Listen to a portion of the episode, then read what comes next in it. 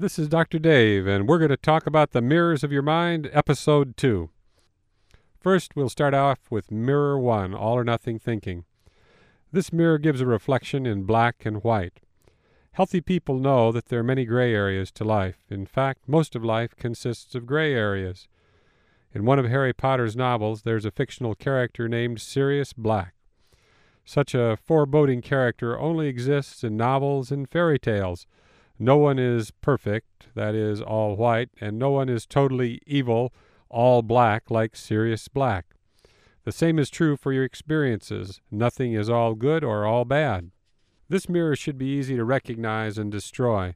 All you need to do is look at its reflection, and if everything you see is all white or all black and nothing in between, you're looking into the mirror of all or nothing thinking.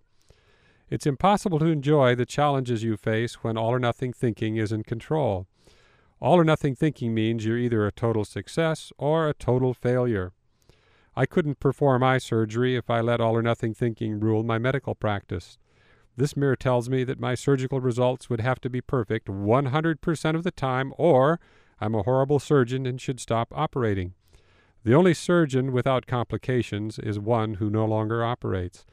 Dead surgeons have no complications, but all practicing ones experience them. Complications are part of the life of a surgeon. No matter what you do in life, all or nothing thinking gives a false reflection and can't be trusted. It's time to get out the sledgehammer and once and for all smash the mirror of all or nothing thinking. I spent several years sailing around the world on my yacht. A voyage around the world usually requires a time investment of at least four years and a commitment to keep on keeping on in spite of the adversity you encounter during the voyage. Some people start out on a voyage around the world and later decide it requires too much time and effort to complete the trip. These sailors limit their cruise to the Caribbean or to crossing the Pacific Ocean. They have a fantastic voyage that fulfills their dreams as long as they don't look into the mirror of all or nothing thinking. The mirror of all or nothing thinking says that a voyage counts only if you sail all the way around the world. If you sail only part way, it doesn't measure up to the all or nothing standard and therefore isn't worthwhile. That is the kind of foolish assessment that all or nothing thinking tries to foist on its victims. Everything that you do counts and is important. Your life isn't measured in black and white. So go ahead and destroy this mirror so that all or nothing thinking never again controls your life. The second mirror of your mind that we're going to talk about is called overgeneralization. Cognitive distortions come in two major categories. Some types have a negative focus twisted in a specific direction, and others extend globally. Overgeneralization is in the second group. It thinks big and goes global. This mirror casts a broad reflection that is larger than life. A single negative or difficult episode expands exponentially in your mind until it characterizes your entire existence. One bad thing happens, and now you look on your whole life as nothing but a vale of tears. Overgeneralization's negative focus extends globally. This mirror is easy to recognize because of its broad reflection. Make no mistake about it. Bad things are going to happen to you in your life. Nevertheless, it's unusual for a single bad experience to cast its pall over every area of your life.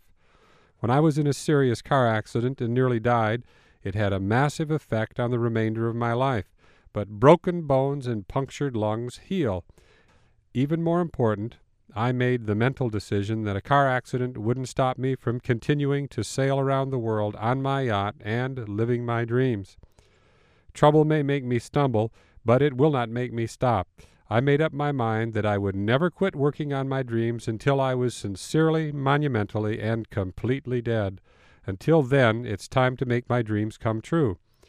No matter how big or small the challenges you face, there is no good reason for you to take a single negative event and say that it proves your life is without hope and struggle is pointless and futile. When you meet up with adversity, you modify your plans and stick to your purpose, and you never surrender your dreams. We all have opportunities to overgeneralize the problems we face. I happen to have a passionate dislike for crawling into the tiny engine compartment on my yacht to fix the engine. There's no space to move around, and I end up draped over the engine in an uncomfortable embrace. When something breaks on those engines, I have another opportunity to chase overgeneralization from my mind. As I struggle with the nuts and bolts in the inaccessible parts of the diesel engine, I remember the times the engine broke in the past, and if I want to make myself really miserable, I can imagine how many times it's going to break in the future, and I can conclude that sailing around the world on a yacht is an experience that could only be enjoyed by a masochist.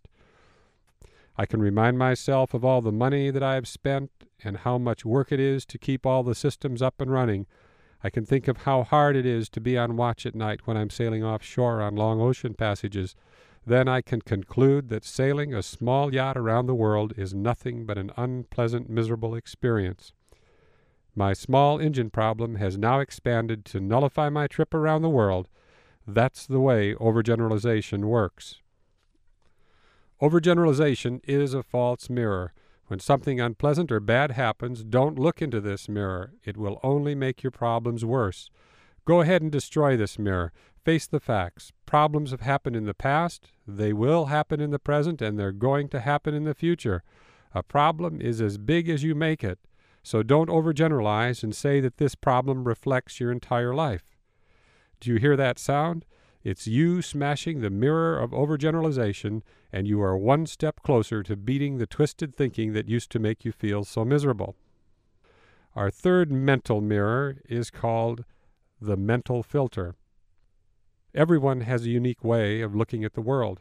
The problem is the way people look at it sometimes make things appear different than they actually are. An excellent example of this happens to elderly ladies who have cataracts.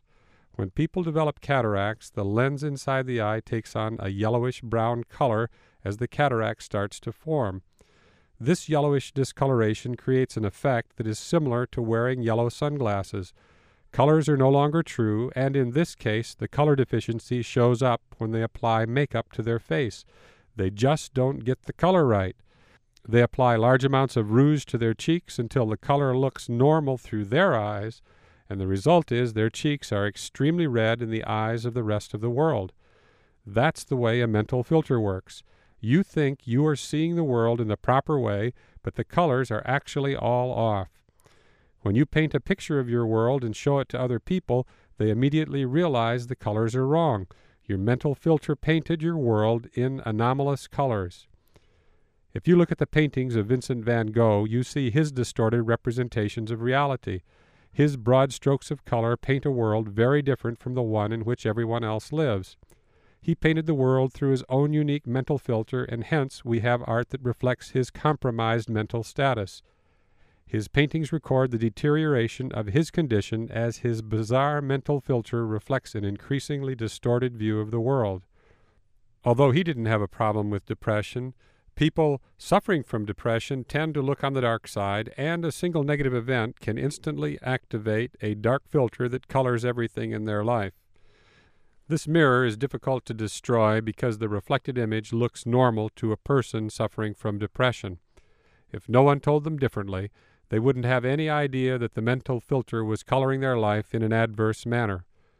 Destroying this mirror requires help from other people. With a little help from your friends or from a therapist, you will be able to detect and eliminate a mental filter that colors your world. So pick up your sledgehammer and experience the joy of smashing the mental filters in your mind. This is definitely a mirror you can live without.